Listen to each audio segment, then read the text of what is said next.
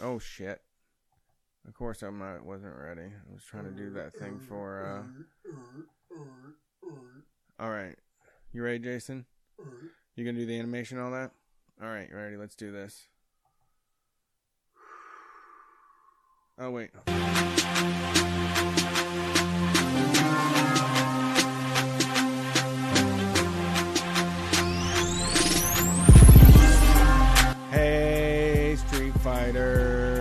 Fuck is up? Thanks for being here. Hope you're glad that we're back because we are certainly glad to be here. It's been a while, but we did leave triumphantly from the Midwest of the country um, with a whole bunch of new friends and uh, well, good times. We had a great time on the road. We'll get into that. Um, for those of you that don't know who we are, my name is Brett Payne. My co-host is Bryan Quinby. We're Street Fight Radio, number one anarcho comedy radio show on any station across the nation. And we uh, are here to spread dissent and disruption to every corner of the flat earth. Um, we want the working people of the world to rise up and create a calmer, more sustainable world, um, leaving behind the rich capitalists that want to destroy everything in their path. So, we are starting very small. It's just this little operation out of our basement. We're going growing stronger and stronger every single week, but we are close to satisfaction. Probably within like the next two years, I think we'll see the fall of the United States and uh, the rise of the People's Workers Party uh, that parties more than works.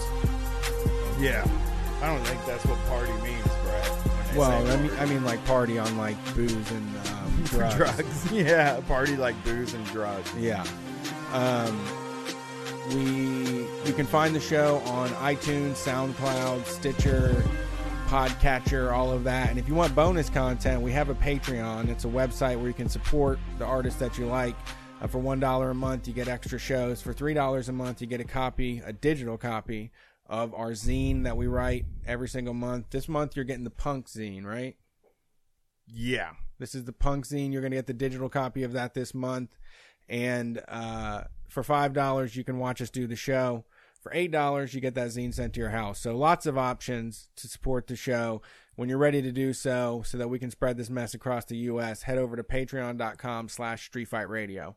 Yeah, the bonus shows. Get get over there and get them bonus shows. They're fun. They're worth it. They're very fun, and we got some cool ones coming up. So Yeah, there's some good ideas. I got bo- I got bombarded by more than three people about doing a krautrock show, so that's definitely No. something I'm going to do. that's cool. That's cool, and we'll maybe get our country music show done. That'll be fun point too. Yeah. That we've always wanted to do. We talk about country music a lot when we're on the fucking road, and we always talk about doing a show, but then we forget. So uh we're back. We're back in town. The boys are back in town.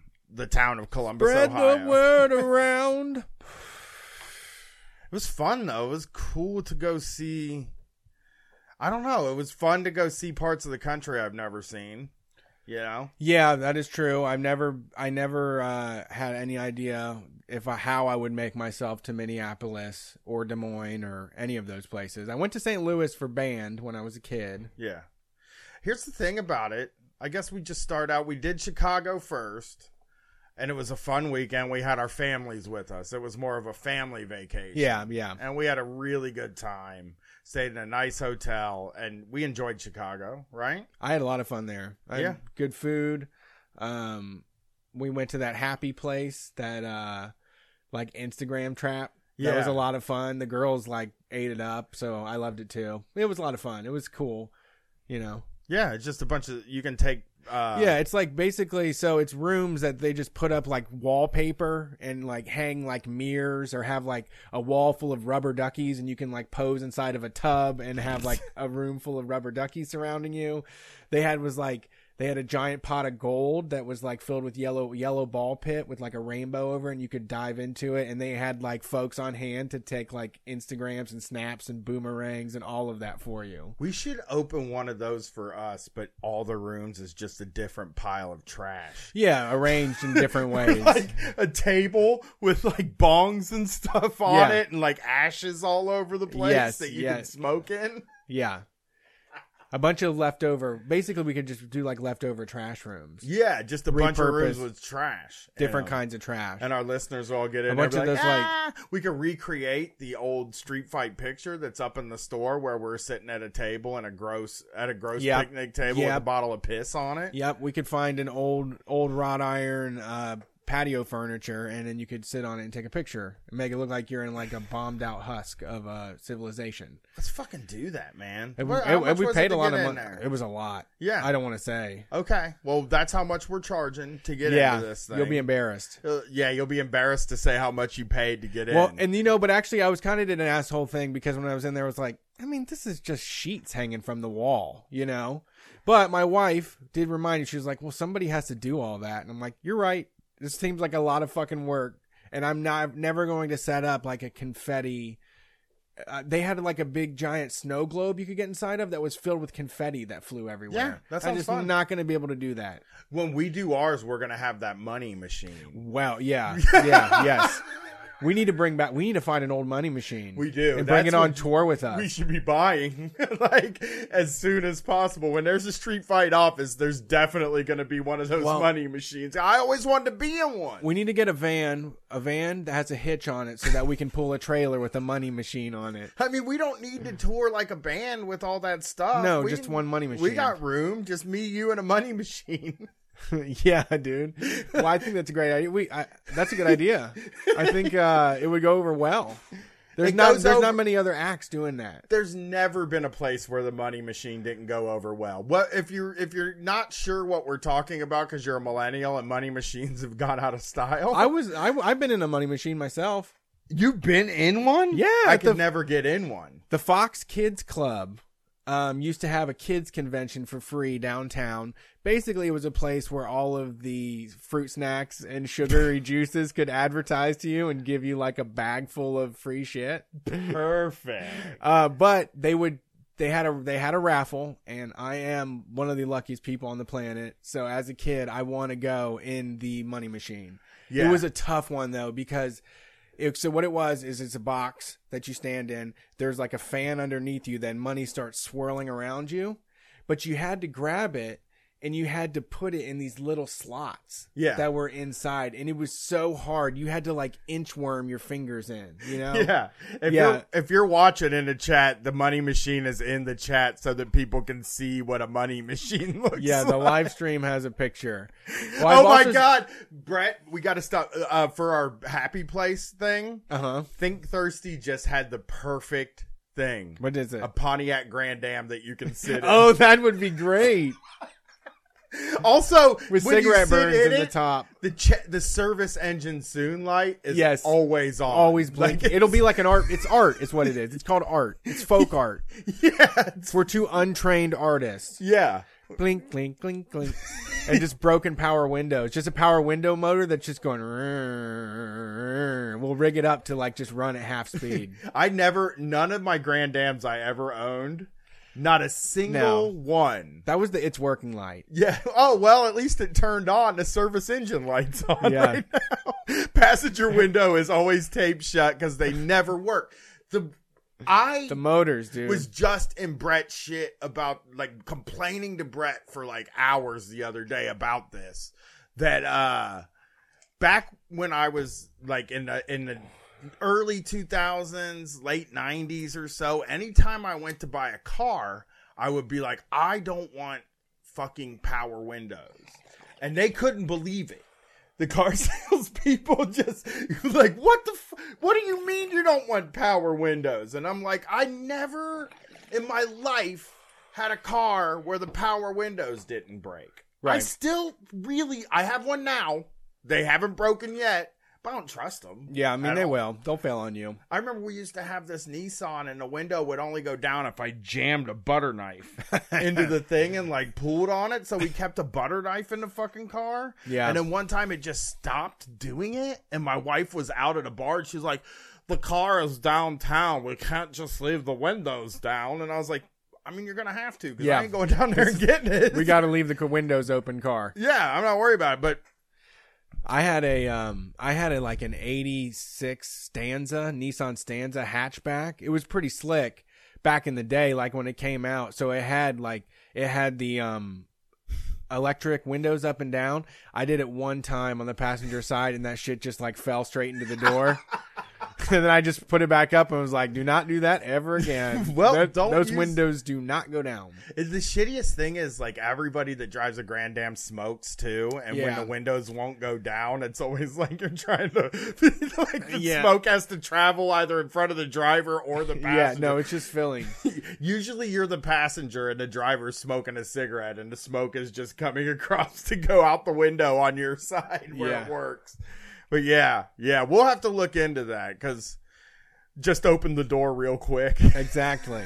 yeah, That's how you that- take care of that. Grand Ams are the shittiest cars in it. They're the most yeah, street fight They car. shouldn't have made them. If we ever get an official business car, a company car for street fight, it's got to be a red and black Grand Am That's a good idea. because that is the that We can get one for each of us. I buy a black one, you buy a red one, and we just like swap the parts on. yeah it. yeah that is the most. If you want to know what our aesthetic is, like what the what the street fight aesthetic is, it is a red and black Grand Am. Basically, we're Well, both. that's people, what I grew up in. We're both people. I've owned three Grand Ams. Goddamn. I I've, grown, I've owned none. That was my parents. My parents did that. Yeah, I I got one one time that I was paying hundred and thirty six dollars every two weeks. We had for. two Grand Ams growing up, actually. Yeah. a teal one and a, a, a maroon one. That's the only colors they made them in, right? yeah, yeah, yeah. I had a teal one. And I had a red one, and I Oh. had an Achieva. Achieva is also a Grand Am. The silver Grand Ams too. I remember I had a boss with a silver Grand Am GT that she was paying out the nose for Yeah, six hundred dollars a month or something. That's what I'm for saying. A I was, brand new one. I was paying $136 every two weeks for this Grand Am. and when I got it, every time I stopped at a traffic light, the fucking thing would just stall and it would be really hard to turn it back on. So, normal. yeah, just The a- car's like, oh, I need a rest. yeah. So, uh, I drove. Oh, I've seen silver ones too, Brian. Yeah. Um, I drove to um the place, and I was like, "This thing keeps stalling." And they're like, "Well, we just drove it around and didn't stall once." oh God. which is the worst feeling in the world, especially because at the time I was a cable guy. So, like, that whole thing is a real pain in the ass when they were like, my internet doesn't work. And then you get there and you're like, well, it's working now. So I don't really fucking know how to fix it if it's working. And it's kind of the same thing with Yeah. cars. But then they finally re- replicated the problem. And I spent just, I remember $400 one time for them to fix it and they replaced some part. And I spent like $300 for them to fix it. They replaced some part. And we're talking about money that I did not fucking have. I Yeah, was yeah. so fucking broke at the time that it was catastrophic every time I had to pay to get that fucking car fixed. It just threw everything out of balance. It was like hustle fest of the year when that car broke down because it was like, okay, how are we going to get money? How are we going to get two hundred dollars? We got to sell the Wii. Yeah. Is there anything else in this house we can fucking sell? Is there a game system? Is there some games? Do we still have any CDs? Do we have any DVDs? right, right. You know, can we call somebody and borrow money? Do you know of anybody who's like living high on the hall? Because most of my friends didn't even have any fucking money. Yeah. So this Grand Am, finally, we take it to the place and they're like, shit, you know what? And, and I bought this from JD Byrider. Okay. Yikes. That's this that shit. was a mistake. JD Byrider was a huge fucking mistake. But I bought this thing from JD Byrider. I take it back to JD Byrider and they're like, guess what? We found out what the fucking problem was. And I was like, okay, cool. You're gonna, f- yeah. What's the problem? He was like, there's four engine mounts and three of them are rusted through and broken, so the motor's just fucking flopping Wobbling, around yeah. in there and turning off when Yeah. you're driving. And I was like, um, can you like fix that? I was like, can you go ahead and fix it? They were like one thousand one hundred dollars. So I had to go to my bank and take out a one thousand one hundred dollar loan on top of my fucking car loan. Wow. Two months after I bought the car. Wow. And Wow. pay for that to get fixed. So I was paying both a car loan and a signature loan at the same oh time. Oh my god, dude. Oh my god. It was That a hurts. fucking nightmare period of my life. Like when I went originally, I was like, I don't want a high car payment, and they were like, Well, let's see what we can do. They're like, Well, we've looked at your budget. We looked at how much you made. We looked at how much your wife made, and then they had had us fill out this form that talked about, you know, have you eaten? How much fast food do you eat? Uh, do you smoke? Right. Uh, do you drink? Right. Just questions like Everything. that. So we like kind of answered those questions, and they said if you ate fast food three times less because I was eating seven days. yeah, like uh, that's dinner. That's not fast. That's called dinner. Yeah, like all my meals I was getting there. And they were like, if you cut down to eating fast food three times a week and quit smoking, we could get you in this Saturn over here for $300 every two weeks. And you could afford that. And I was like, I can't afford No that. way. Like, I can't afford to quit smoking. I'm never going to do any of those things. Wow, that's incredible. Yeah, I never got. I don't ever got. I never got caught up into one of those. I mean, they made you watch a video. So when you signed your contract, so you had the guy that took you through your budget, where you filled out all the stuff, where all your money goes, how much money you make, me and my wife, and then they run both of your credit, Yeah, and then they figure out which person has the better credit that they can put the car in their name, right. and then they do all the stuff and uh they they like uh then it ended up being me. They took me into a room for like i think like two uh, for like an hour and a half. And to watch a bunch of videos about contract law and shit like that that of course i wasn't paying attention to who gives a shit Yeah. you know and i just signed the papers and i left and like you couldn't damn. even be like And they threw you in that a car with three fucking rusted engine mounts. Yes, they did throw me in a car with three rusted engine mounts. I mean, like my theory is that because this happened right after Katrina, and I think they got a bunch of cars that were in yeah, makes Katrina sense. I could see that. and cleaned them up and were selling them on that on that lot. I always got my cars was just basically tax returns. And I'm thinking of like three cars now that it was just like my dad always knew somebody because he worked as a he was a welder. So all those guys would somehow get extra cars or like you know they didn't do drugs and shit. They were like trading lawnmower, like riding lawnmowers for like Camaro bodies and shit. You know what I mean? Just Oh, like yeah. junk collector type Yeah. guys. And so he, I would be like, man, if you, you know, if you got nine hundred dollars, I can find a car that runs. You know, Yeah, yeah, yeah. That was kind of for a year. I had a lot of guys that could work on cars, so when they broke down, a lot of times I could get it fixed. But once you got t- to that period where like you're buying Grand Ams, and then once the cars get just a little bit newer, people that know how to work on cars can't even work on them. They're like Yeah. impossible to fucking work on. Yeah, I think I think what happened with me is that I fucked up my f- very first auto payment because I went way too high. I tried to get this. I got an Audi A4, and it was just way too expensive, and I couldn't keep up with it. And I was also wasting my money on other stuff way faster than I was Oh, yeah. paying the bills. Uh, and I had to ran away from collections on that for a good amount of time. Kept the car hidden like nine months longer than when they were supposed to repo it. That's Uh, good nine month run though. Right, but after that, I was just like, I just got into the thing where I'm like, I'm not gonna, I don't want to, I don't want to go through the whole rigmarole signing up for payments ever again. Like, I just, it's not for me. And now I know they're gonna say no because I fucked it up real bad.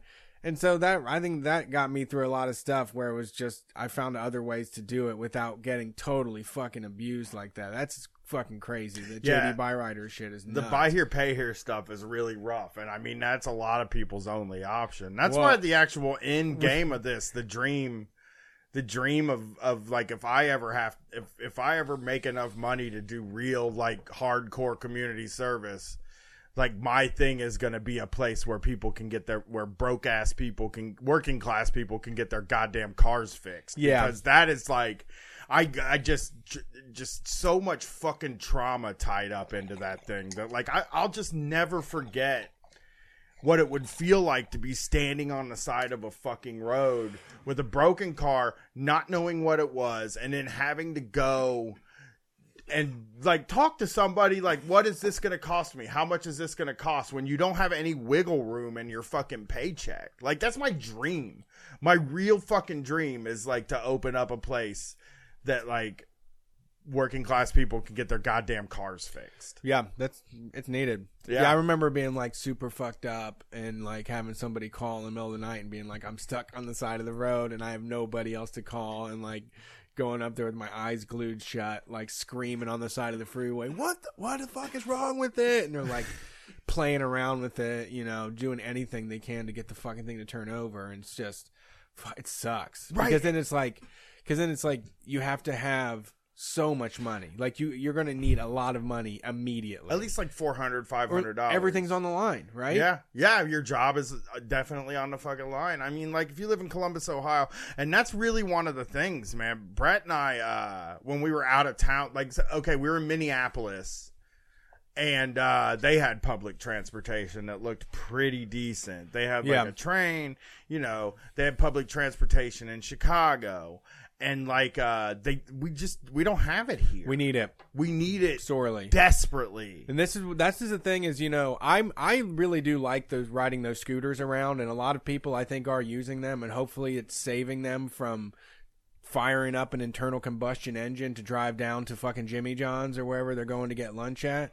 But those things are just so unsustainable because it's it's just the whim of this fly by night company. You know, this isn't like real infrastructure. The, the the best the city can do now is raise money by fining people that are riding the scooters wrong, or by like getting taxes and going after these companies that are providing these scooters. That's how they're going to raise money. They- They're not going to spend any real money on uh, a, like a permanent competitor that isn't you know as as fucking fly by night. Right, the scooters and the bikes, all that stuff seems like such a like a great deal until you realize the people that are running them are dipshits. You know what I mean? And Yeah. that are just going to disappear. Brett was using those cars to go. They had they have this like program that are these little I loved sm- 'em. these little smart cars that were just kind of parked all over the city. And uh, you could go grab one, you could reserve it, go grab one, and you could drive just within the city. You couldn't like you couldn't go too far in They them had pretty good deals on the full day though. But they were useful. Like it, it was useful for Brett, but then the company was just like, "Eh, we're not going to do this anymore. We don't have this." And that, like, imagine being a person who was like, "I'm just going to depend on this as my transportation to work," and then having to figure out something new the day that company folds up and leaves. Yeah, and it was for it was within like it was two weeks. It was like it got announced, then it got moved up, and then it was gone. And uh I- I mean, I, it's like now I have to find something else. yeah, yeah. I just think that like we could be so. They've added If some we were- if- circulator buses, I guess. I'm sorry, I didn't mean to cut you off. Go ahead. I'm well, it's just it's going to take more than buses. I mean, the thing that I noticed when we were in different cities really big is that like why don't we have those double buses with like the accordion? Like we have the amount of people that are in some of those cities that have them. You know, Do we have that many riders though? I don't think it's overcrowding a problem. it- overcrowding on the buses. I mean, if you get on the number one downtown, you you're definitely not sitting down. And I have been very packed in that okay, bus before. yeah, they should. and like there are just some heavily ri- ridden buses where like there's not enough space. I also think that people don't take buses seriously as a No. form of mass transit. I No, and they're fucking needs to- wonderful. yeah, I think it needs to be on a rail or some sort of thing. I just don't think that people are going to take buses. They feel unmoored or something like that, like they could go off their route.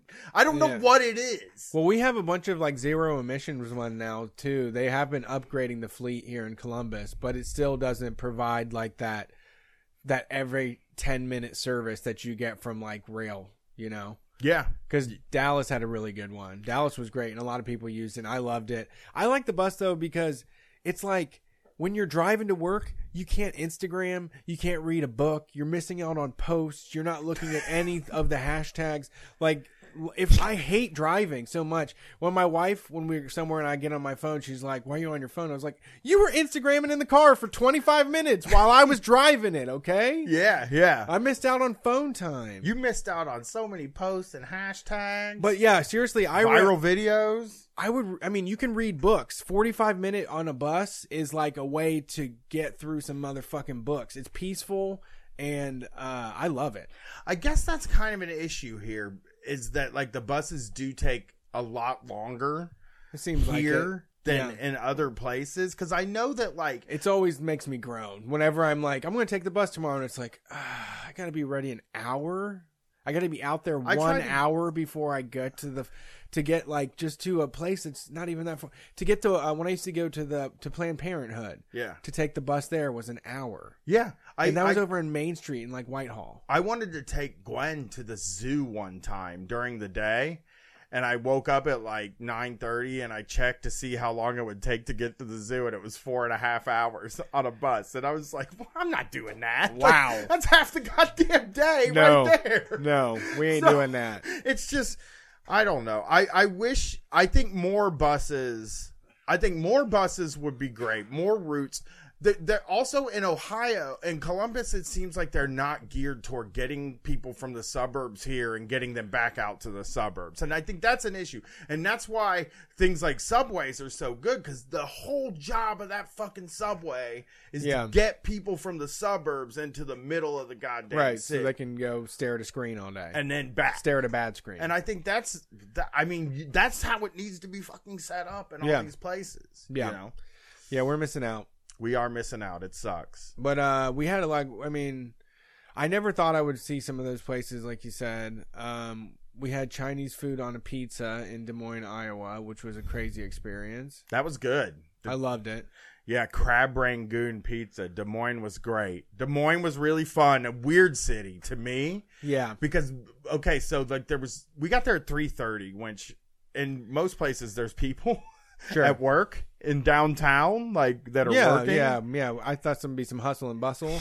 there wasn't any hustle and bustle and there was nobody on the streets for the rest of the night and i i like started to get worried like does does anybody come here and then we did the show and people showed up and we talked to them after the show and i was like hey is there like a cool neighborhood that everybody's hanging out in right now or, or that we could go to and they're like no they just laughed at me i was like it, it, i was very like Yeah.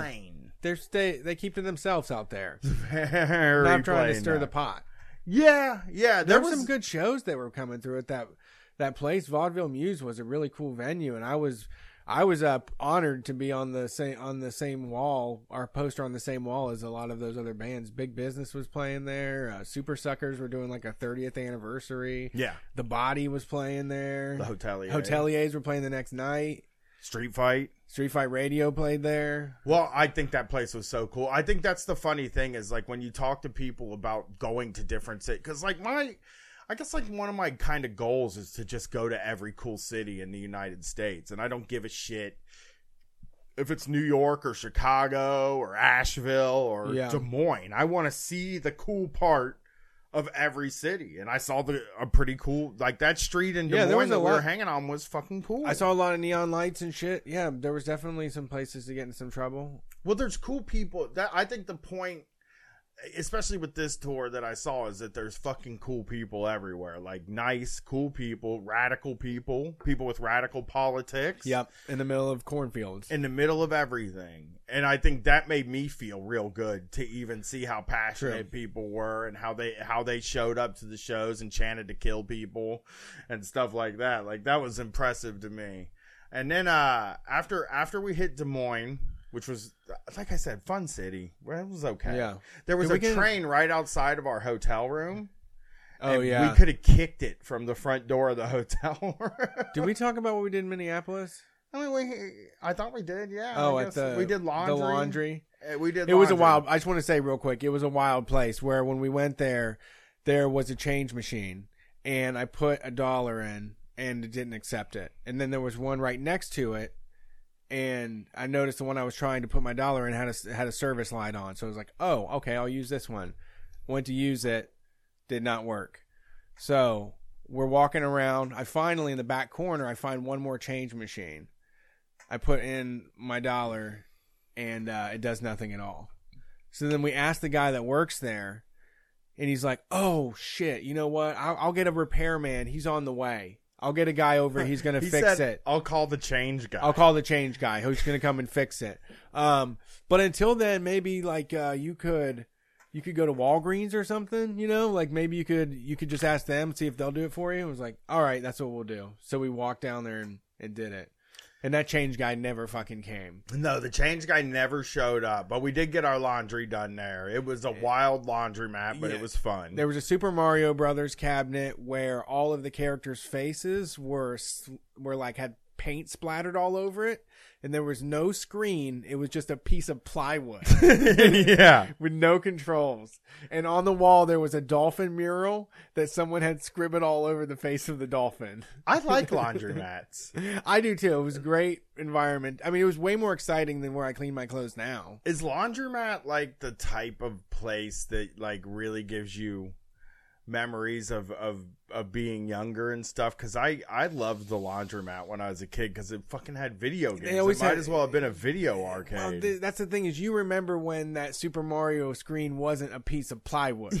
yeah, That's yeah. why you like it. But it was a piece of you not kids can't really play with that. I guess they have an iPad. It's a place to play your iPad then. Yeah, I don't think any kids go to. Well, I, I'm, that's dumb to say, but I, I don't. I just don't think as many people go to laundromats now. It's not. I mean, that's like I a do. 20 year old thing to do more Well, I- than it's like a, a, a, a like. I don't know. It Yeah, seems like places if you don't. I mean, there's lots of places where you have to do that. Yeah. you can't don't have a hookup. yeah. I used to do it when I. I mean, I was I was heavy into laundromats when I was in my 20s. Sure. like I was just going. We've just grown out of it. Yeah, well, I have a laundry machine now. I, Right. I, I, that doesn't mean I'm never going to laundromat again. I, that thing's going to break. It's to stay in my basement for a year because I only buy used uh, washers and dryers. I'm in I'm in the stage where I go to a uh, a dry cleaners that has been there for like 60 years. It's run by a guy that wears a bowling shirt, and uh, it has like motivational posters like fading out in the sun and like just crumpling off the walls. Okay. you know, like the it's wild fucking place, That but they clean shit pretty good. Yeah, I mean, I yeah, I'm a I'm a laundromat guy. So yeah, we we liked I liked Minneapolis and Des Moines quite a bit. It rained the whole time we were there, so there wasn't a ton that we could do. We ate good. I had a beet Rub beet Reuben in uh, Minneapolis. That was fucking good. I had a cheeseburger that was way too tall. Oh, you had the craziest furious about it. cheeseburger, Yeah, I was fucking furious. they were like it. showing off or something. But I, I'm, I'm not going to name names on this restaurant because it seemed like a good restaurant. Brett liked his food. I don't think it was a bad restaurant. It's just don't make fucking one foot tall cheeseburgers. Yeah, they took like four onion rings and stacked and then stacked it on top of the patty and then put the bun on top of that with like a gigantic like skewer, like a long one, shish kebab shit.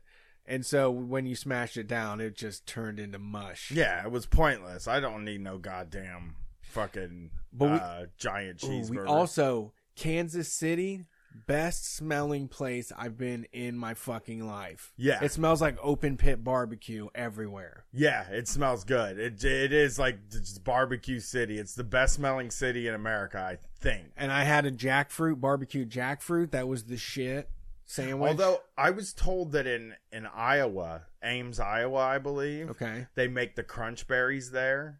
And whenever they're making the crunch berries, the whole town smells like crunch berries, which sounds like a pretty goddamn cool place. yeah, that sounds like a big plus. Yeah, it was a big plus. But then we got to St. Louis, which was that was that was the part of the trip where I think I was tired, I would say. Well, yeah, we we had a day off though. Actually, I was not tired. I was felt pretty energized. In Kansas City, I was like really worn out, and I was glad we got the day in between because I was going into St. Louis like with a lot of energy. Yeah. Um, well, I mean, yeah, I didn't have any energy the night before. I, I basically got to St. Louis and laid in a hotel room. Well, first of all, St. Louis is kind of weird. Like, if you go to the Yelp pages to look for their food, it's all got bad reviews. Yeah. It's like out of towners maybe come in and just rate Well- everything badly because they don't like the food.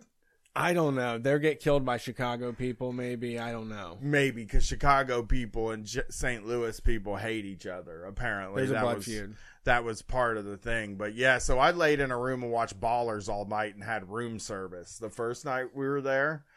But then the second night we were there was the night of the show.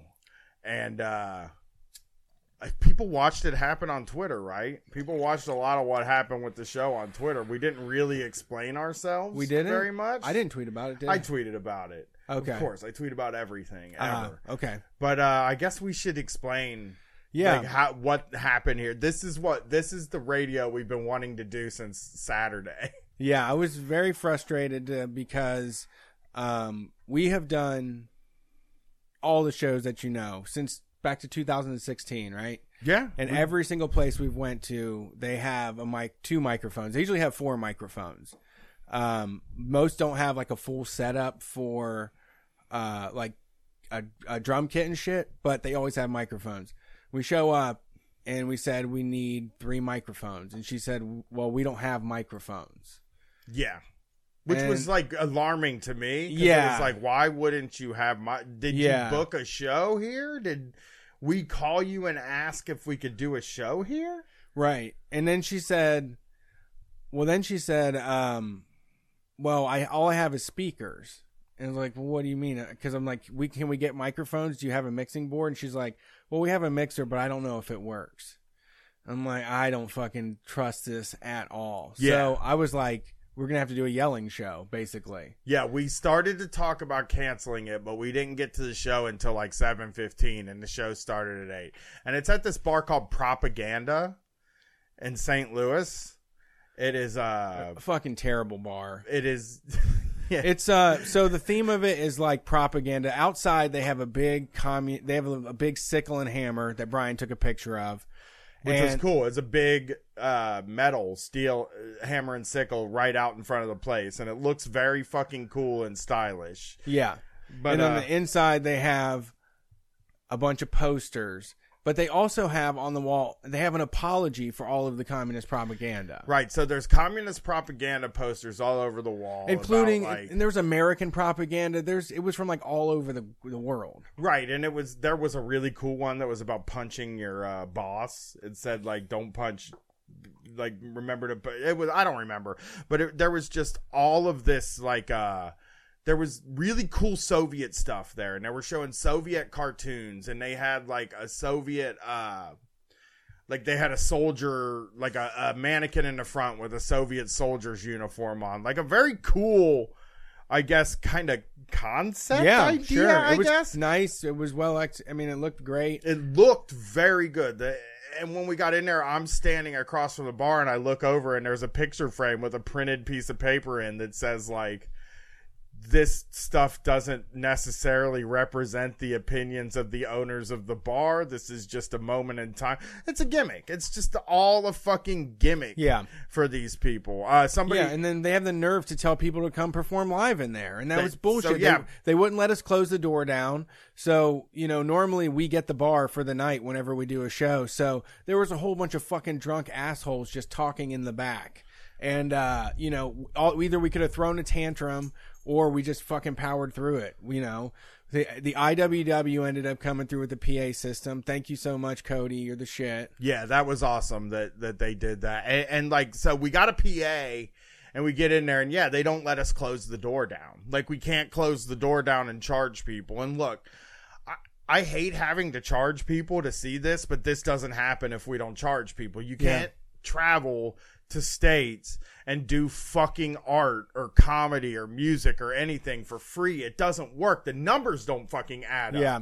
You know, you have to make fucking money for it. And and not letting us shut down the door just that was the moment where I was like this fucking place they scammed us. Like there was Yeah. they filled we filled their fucking bar and they they fucking scammed us cuz yeah, a bunch of fucking drunk asshole frat boys showed up in there and acted like fucking idiots at the bar. Nobody could hear the sh- the, the people that actually got to pay to see the show couldn't hear the show that they paid for because these rude fucking people and this shitty fucking bar couldn't hand like didn't even fucking they didn't even have a fucking stage. Yeah. Like this bar didn't even have a fucking stage. So you don't have any microphones and you don't have any stage. You're not a fucking bar with a performance area. You can't fucking perform at a place. Okay, look, I performed at a hundred fucking punk bars. That's where we perform most of the time. Almost all the bars we perform at are bars where punk bands play. And I've been treated better by every fucking single one of those bars than this one. I never been to a shittier bar. That place in fucking New Orleans, the Circle Bar, that was a straight up punk bar. The band playing before us was called, or the band playing after was called like Zombie Tampon or something like that. And they had fucking mics. At least they had fucking Yeah, they mics did. and speakers. There was mics that worked. Yeah, they had a sound system that was ready to go. We don't stood- ask for a lot of shit. We don't ask for fucking anything. We ask for a way to amplify our voices. And if there's not a way to amplify our voices, we'd like a stage. And that's really about fucking all we need to do a show. Dude, I'm. You know what? I tell you what. I hated the vibe of that place, especially in that neighborhood, dude. Because it feels like someone should throw a rock through that fucking window, man. I feel like playing that, uh, the Rage Against the Machine, uh, rolling down Rodeo with the shotgun. You know that shit? Just playing that and throwing Yeah. rock. Because there was also a really obnoxious place next to it called the Taco and Ice Cream Joint. And this was in a place that had like a whole bunch of other Mexican restaurants. And it was so fucking obnoxious to see people in there and going to like a really expensive thrift store next door. Like, I need just shut that shit down. That fucking place sucked. That, that Yeah. shit sucked. Sorry, y'all, but that blew. And it feels like they're, you're gonna, they're gonna make a bunch of people move out of their fucking homes for more of that bullshit. Or the people in the neighborhood aren't going to be able to afford to eat at the fucking bar Yeah. go to the fucking bar. That's what I hate. That's what the thing about it is like I like gringo tacos. I fucking eat them up everywhere I go. I I'll put Chinese food in a burrito and I'll eat it. But like it really, when you have it next door to like peop hardworking people that are making food of their culture to make money and get by, they do not have the money as some jag off to do tacos and ice cream joint, bro. You know? yeah, or If like we have heady, graphic heady design. brews, yeah. They don't have the graphic design yeah, or the seed money, it. yeah, Yeah. the bank loan and all that. It's Yeah. fucked up. I mean, yeah, it, it was Cherokee too- Street, and I don't like. I'm not trying to shit on your town. I'm gonna tell you right now that like, there's no city that we've been to where there isn't like rampant gentrification. But like something that annoys me, and I, and this just happened to me today in Columbus. I will say this is that like I was out on Parsons Avenue, which I mean, it's on the south end of Columbus. When I was growing up, in order to denote that somebody was white trash or redneck or a hillbilly or an idiot or or some kind of city loser, Lonnie sort of thing. Sure. You would say, Are you from the south end of Columbus? And the south end is a place that has always just reputation. yeah, it's just a place with a, it's where poor white people live. Basically, that's the whole fucking neighborhood. And, you know, it's there's people of color there too. I'm just, you know, that's the generalization about the South End is like poor white people that have chickens and shit in their Yeah. yard. You know Yeah. what I mean? And um, They ought to change the name to the Trail of Tears Street. they should. but the the name of the the the I walked by this restaurant today, a vegan restaurant that is opening up there, and it's called Commune. And I'm just like, what is this thing? Like you're marketing now. Now, like I'm getting marketed to by gentrifiers. Yeah. And like I'm the one of the I mean I'm hip to what's going on. Like it's fucking disgusting. Why would you market towards comp like that's not Yeah, you're you're trying to make money. Yeah, you don't fit in this. This isn't You're not a part of the community. You're not from this community at all. No, you're just coming in and you have money and you fucking bought a a fucking restaurant. Uh, you put a restaurant in a building that used to be a place where a guy named Larry sold used washers and dryers. You know what I mean? But the real estate went up and he couldn't afford it anymore. So now you're now you're opening your your restaurant that Yeah. is like not a commu- it's not a community service. It's not like a community gathering point or anything like that. It's a fucking restaurant. Yeah. That's what it is. I don't care what kind of high high-minded ideals you have. You should Yeah. try to blend into the area that but I mean you should just I don't know. Like the gentrification thing's really rough, you know. Like I, I, I don't think there's any problem with the state deciding to like build bike paths in neighborhoods and shit like that. And I think that could, I think things like that, like public works projects in neighborhoods like that, could be really great and, Yeah. and could like kind of change how things are. You know what I mean? Like could change how people live and and how they see things and like uh, if there was investment in like making sure that those people had like the same access to food that I have, or Yeah. that people in the suburbs have, where they where there's like definitely more access to cheap food in the suburbs than there are in that part of the city, right? Yeah, it's ra- I mean, it's just racism. It is. class- It is. It's racism and classism. And the thing that bothers me about it, though, because they don't invest in it, the people that do invest in it are people that have no interest in preserving what is in that spot at that fucking time. Yeah. You know, they come in with a with an idea with a plan. and a They're plan. manager. Yeah, and they develop. They call it developing, and it makes me fucking sick. It pisses me off, and it pissed me off that like this bar to me used. I, look, I didn't book this show, and and like Brett booked it, and it's not his. It's nobody's Hey, uh, fault. here's It's- what happened. I sent scattershot emails. I send out six emails to six places that I got in one night. Whoever bites first, I try to get something down. That's all that happened, you know? Well, what I'm saying is this is the type of place that I feel like uh I this is the type of place that I feel like played on my sensibilities and ideology to like tie me down into that place. And I I feel tricked and I feel ripped off and I'm like really pissed. I'm like really pissed off about the door thing. Yeah. Because if I can't charge for my thing, but you because you want to like make this maximum profit by ruining my fucking show, Yeah, yeah. then fuck you. You know, fuck you. You're not. I mean, I don't know. The whole thing was fucking dirty. Fuck that fucking place. yeah, it sucked. That's naming names. We name names too, Yeah. folks. Don't just think that we're having people call in here and name names. Yeah, I mean we have a lot of mixed use condos and stuff like Yeah. that in Columbus, and and like, I, I mean I seen I've seen fully gentry. Brett, you sent me a, a, a real estate listing not too Oh, I long did. ago from Columbus, right? Yeah, there was somebody in Columbus on Craigslist actually wrote the gentrification process is coming along. It's almost completed. Like they Yeah. was like gave a progress bar on it. Like, Yeah. don't worry, there's going to be duck pin bowling here soon. We're sorry. We uh, we got rid of all the people that are undesirable to you, and now it's just all people like you. yeah, now. Yeah. You will never have to deal with somebody listening to Kid Rock on their front porch. I promise. Okay. Right. Yeah, you get you get this special area now. They can live in the suburbs, right? They can get off the suburbs. I mean, yeah, that's what they end up doing, though. Oh, they yeah. end up, and what that does is it takes the people who generations of people lived in the city and are are kind of socialized in the city and A part of it.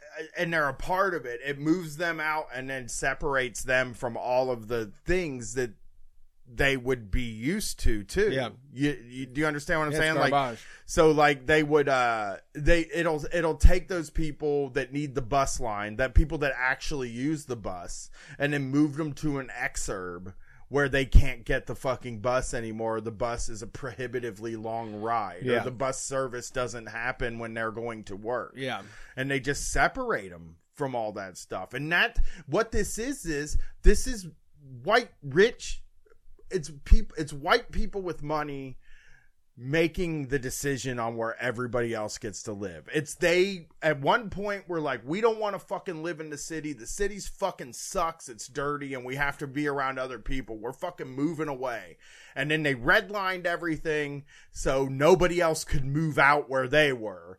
And then after a while they were like, we don't fucking like it out here in the suburbs. it's a cultureless hellhole. Their it kids. sucks. Yeah, their kids grew up in misery in the suburbs. Yeah, and they were like, "Well, we want to live in the city." So they move into the city and just displace all the people that they had just placed there. We just they it- it's like they move everybody around Yeah.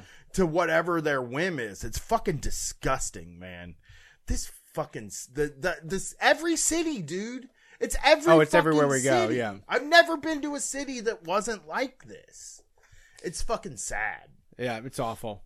You know what? Actually, I got some. You want to do some more bummer news real quick? Um, somebody just told me one of my neighbors is like a liberal, works for the city guy, and he was wearing this shirt for the Branch Out campaign, where basically they had done this study. Uh, the mayor had done this.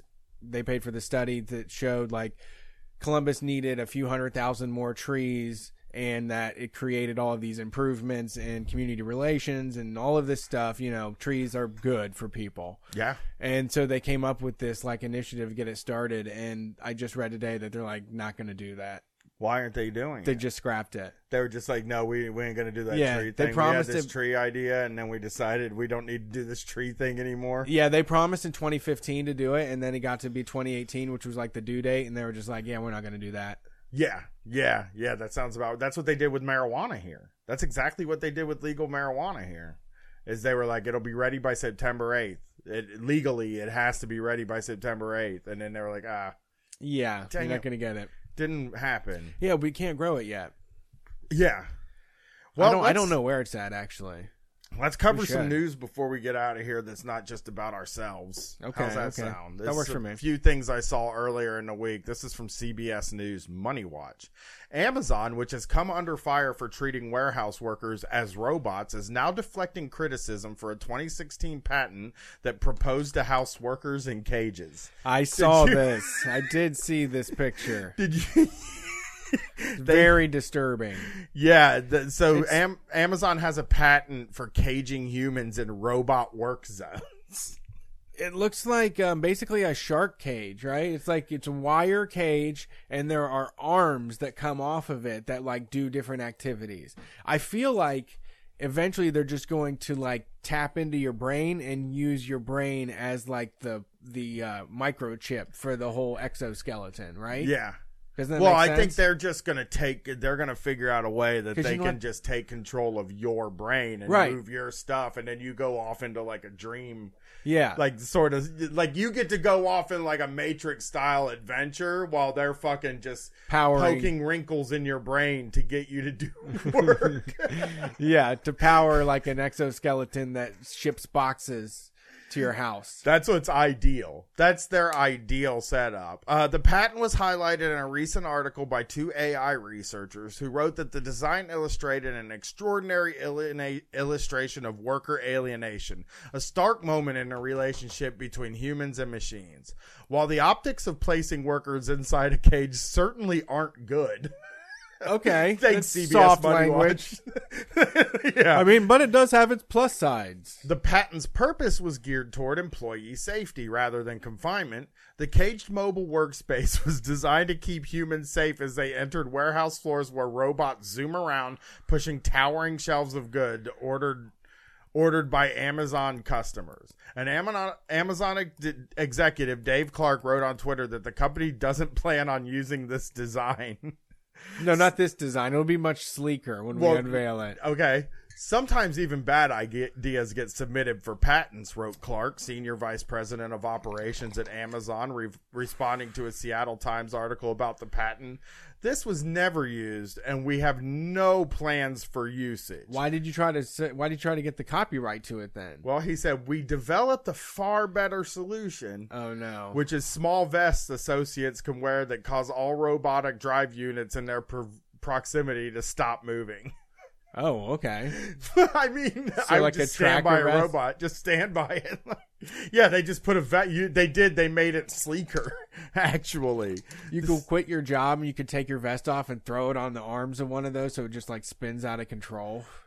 An Amazon spokeswoman said the speculation about the patent was misguided. She added, like many companies, we file a number of forward looking patent applications.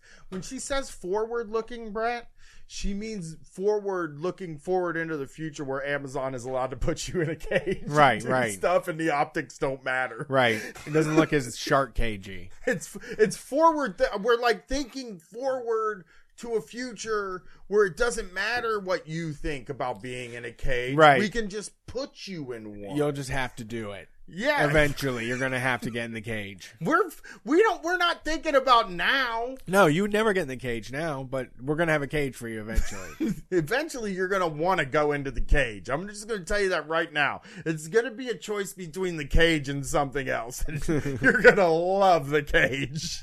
The other thing's like a shark's mouth or something. like that. even a, even as a design, even as a concept, the design is striking a nerve with some consumers at a time when the wealthiest Americans are enjoying higher wages and income, while many lower income and middle class families struggle to cover their basic needs. Automation, like the robots used inside Amazon's warehouse, has been blamed for hollowing out middle class occupations and pushing workers into jobs with less stability and lower wages. I don't know if like here's here's the thing. Automation is the fucking problem, but the real problem is that they're just not paying the people doing harder jobs what they're Yeah. worth. That's the fucking problem. It doesn't matter what fucking kind of job it is, you deserve money. Well, it also means that the people right now are doing an extremely dangerous job to the point where they're like, we can't just have them out there like raw dogging it, like in the workplace. They're going to have to need to suit up. They're going to need an exoskeleton or a vest, some sort of cranial apparatus.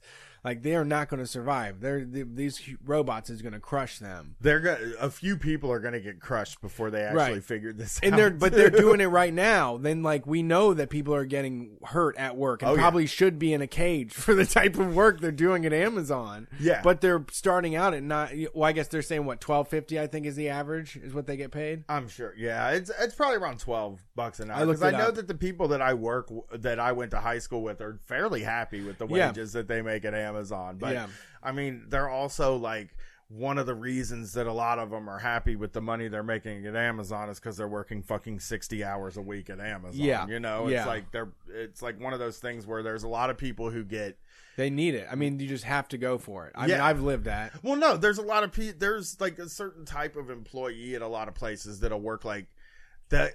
They don't like necessarily visualize it as I'm being paid too little on the hour for my job. They look at the end result paycheck Right. at the end, and once you get to that 40 hours, and then you can start claiming overtime.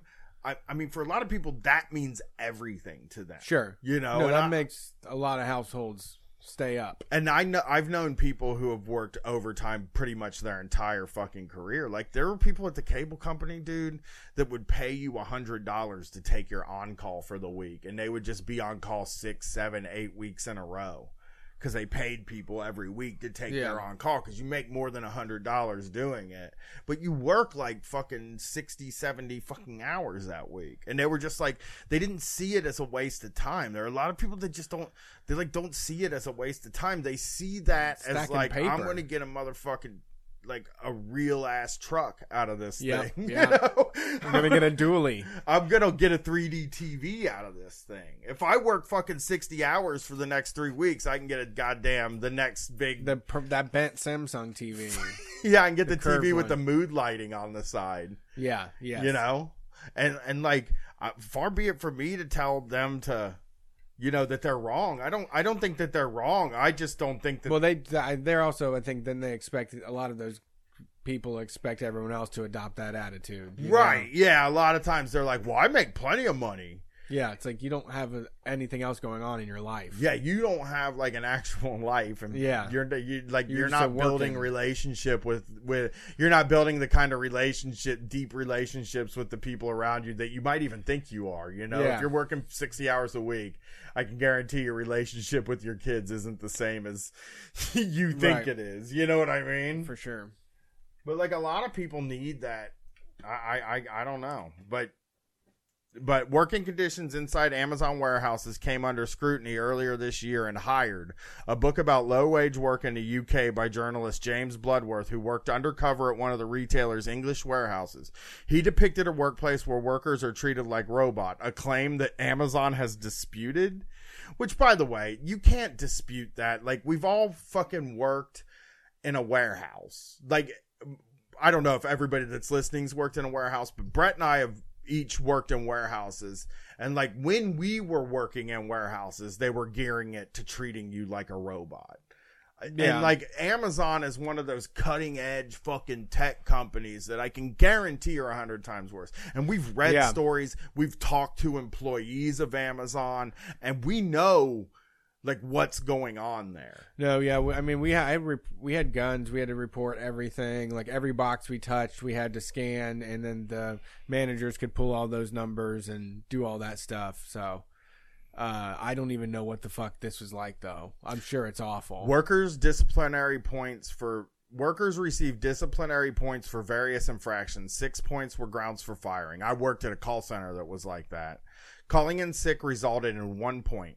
A worker told Br- Bloodworth she offered to bring in a doctor's note and was told she would still be given a point. I have been there. I've seen Yeah, that it happens happen all the too. time. Yeah. Yeah, I hand- doctors no don't get you shit at a lot of jobs. No, they don't give a shit about no doctor's note. They care if you were there doing the shit. Yeah. You know, a handheld device monitored workers' time and movement, sending messages when they were behind or slowing down. So yeah, that's like a robot. That's full tracking. And uh, you know, the, in this in this story, I only found the bot that they talk about people peeing in bottles while they're on the floor because Oof. that hand machine will fuck you up. Uh, so That's awful. yeah, maybe we'll cover this later on. Maybe we'll cover this this whole story later on. I'd like to, I'd love maybe I'll see if I can find somebody that works at the Amazon warehouse to talk to on a third Probably. show or something like that. I'm sure there's somebody. If you know anybody that works for Amazon warehouse and they'd like to call into the call-in show on Sunday, we'll make them a priority for sure.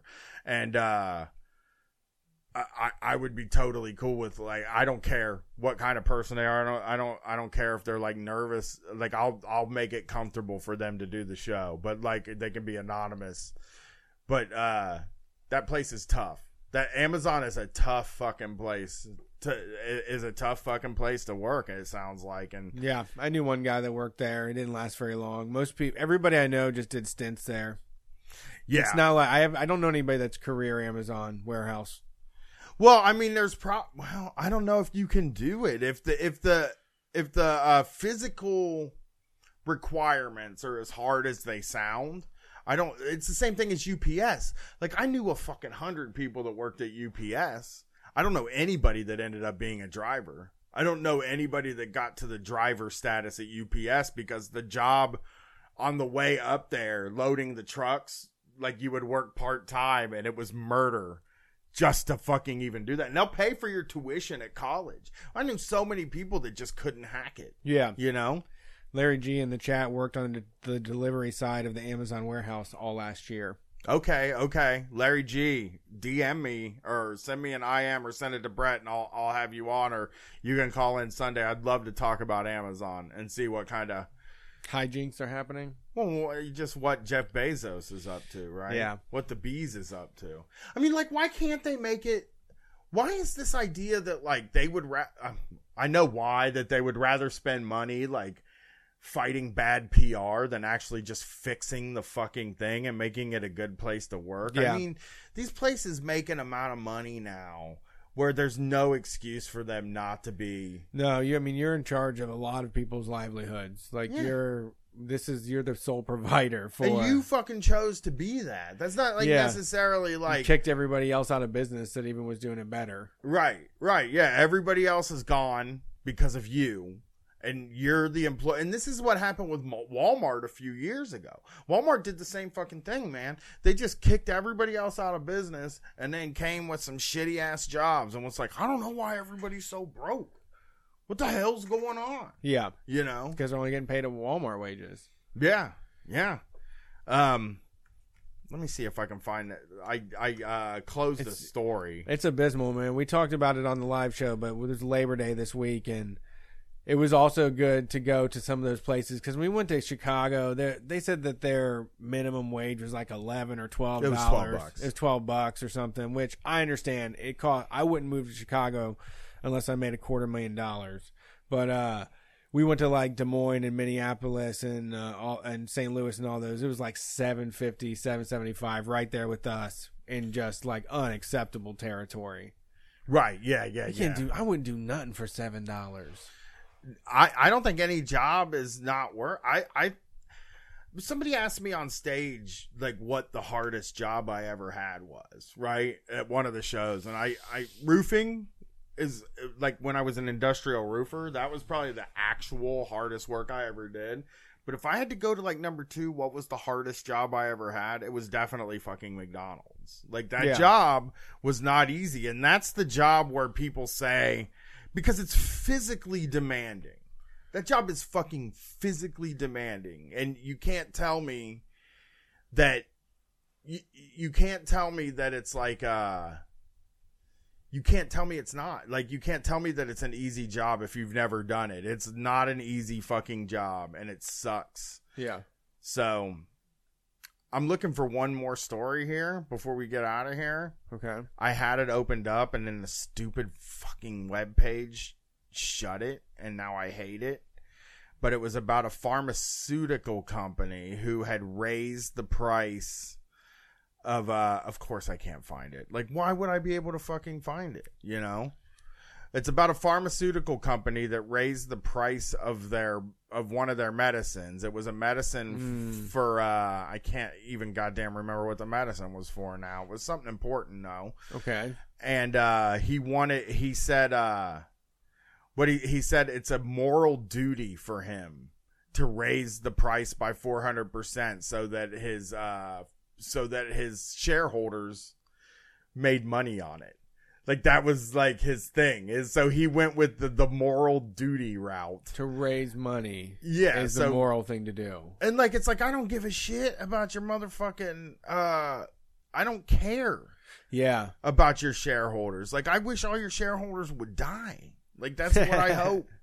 Yeah, I uh well, yeah, that's tough. I got to say also traveling around to these different cities, you, the cra- you paying some crazy ass prices for kratom and CBD. Yeah. Like we are hooking you up cuz there's some shit that we have that was like double the price. yeah, I saw a lot of pricey I- I- kratom. Yeah, I can't charge them too much, you know. Make you feel bad if you charge too much. You're trying to do a sweet boy thing. yeah, trying to hook you all up. I would never find this article. I've posted I've I've flipped past the same Pussy Riot Perfect. article four times okay. and still haven't found it. I hate the hill. The hill is the website. So if you can find it, we'll probably we'll try to get it on the goddamn uh call in show this Sunday, which is back. Please call in. Yeah, I it's think to be we're good. done, dude. This is the show? I think we're done. Thanks yeah. for tuning in. Glad you listened to the show. Hope you enjoyed it. Um, we are putting together a little Texas tour, and uh, our West Coast is coming. I talked to my wife. I'm thinking it might be the week after Christmas. Uh, she's cool with it. All right.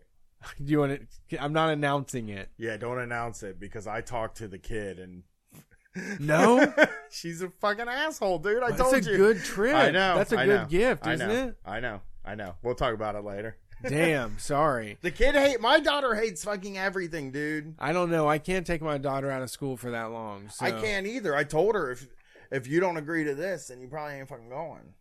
Yeah. So Okay. Well, we might probably somewhere November, December. Then I'm thinking it's. I want to go when it's cold here. I want to go where it's hot somewhere else. Um, so I don't know. Don't that just forget like you heard everything that we just said. Um, we also have gumball shirts are happening. I'm doing the post right now as soon as I'm done recording this show. So by the time you hear this, the gumball shirts are going to be available for pre-order. Just twenty dollars. Um, you can get them you all month long until October 1st. $20 you can get an injury to gumball is an injury to all or gumball is a stupid asshole. There's even a combo pack. You can go and check that all out.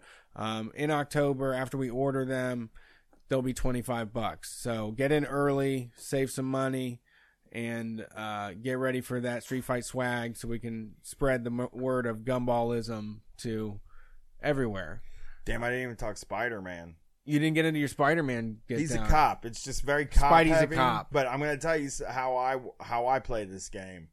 All the criminals are actual bad criminals. They're just bad boys, and the cops are actually good in that universe. Oh no! That's how I'm playing the game. You're playing it like in like just a comic book fantasy. yeah, it's a fantasy game. There's a Spider Man in it. sure. Like people are just like, oh, I hate busting these drug deals, and I'm like, well, they're actually bad. Sometimes they sell really crazy drugs in those comics that actually do make the teens die and shit Yeah. go crazy. those are actually the bad drugs. Yeah. So sorry, I I have to I have to stop them.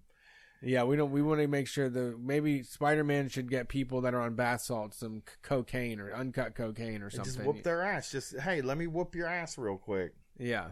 I'll whoop your ass. You'll be fine. You know, I'm not trying to send you to jail. I Yeah, do hate how up. Spider-Man. I hate how Spider-Man like keeps telling people to get a job in that game. Wow, he sounds like- like, a oh, real tyrant. He's like a he's like a conservative grandpa a little bit in that game. Jesus. He's like maybe if you'd go get a real job, you wouldn't have to rob people. Okay, don't judge Spider. Man. We don't all have superpowers. I told I no shit. Well, but Spider-Man gets evicted in the game. Oh, that's- part of the game. You got to go get your stuff out of the trash. because your landlord threw it in the trash. That sucks. but but like yeah it really is like spider-man is the whole time he's wanting to help the cops he even calls himself spider cop for part of the game and then he's like i'm hanging up my and he's like helping the cops and like part of the part of the opening up the map so that you can see everything on the map is you have to go to these little towers these police Oh. surveillance towers and de-scramble them so that the police can use them to sur- do surveillance on all of the boroughs of New York. So, so it's pretty problematic. Sure. like if you're coming from my side of the deal.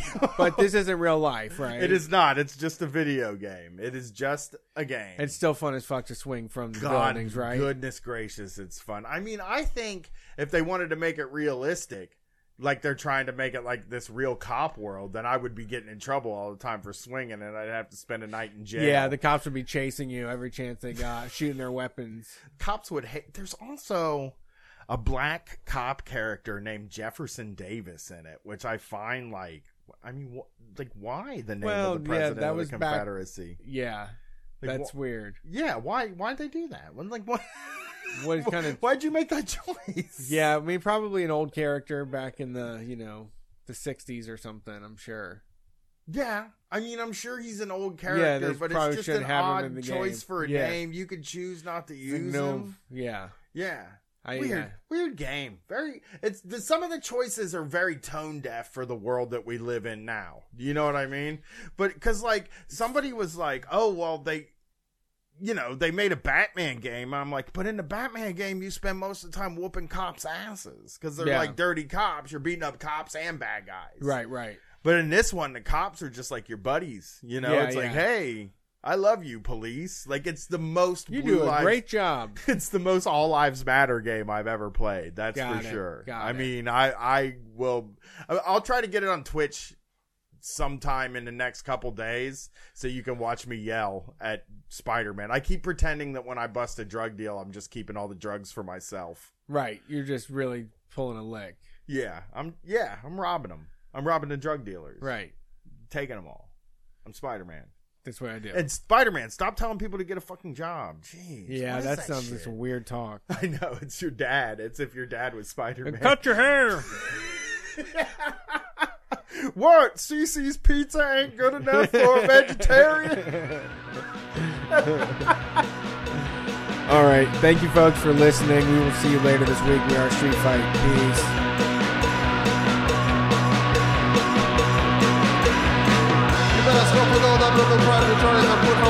Away that confounded baby, because the South will never rise again. You can have your Robert E. Lee and me with your Dixie dollars, but the South will never rise again. You can resurrect Stonewall Jackson and kill me with your Dixie submarine, but the South will never rise again. You can have a hundred John Wilkes Booth and assassinate the president, but the South will never rise again.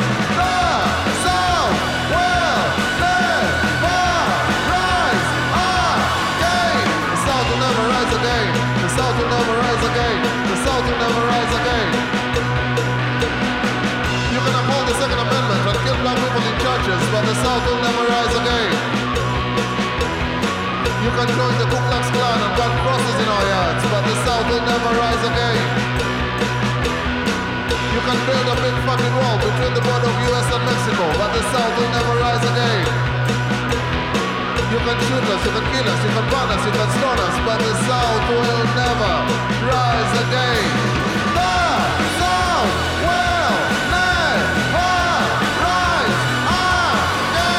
South will never rise again. The South will never rise again. The South will never rise again. The South will never rise again. The South will never rise again.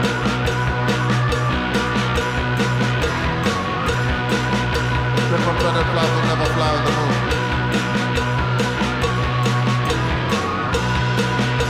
You'll never get your slaves in your plantation spot. humans can stone us, with can bombs, with you shooters, with us, you but the south will never rise again.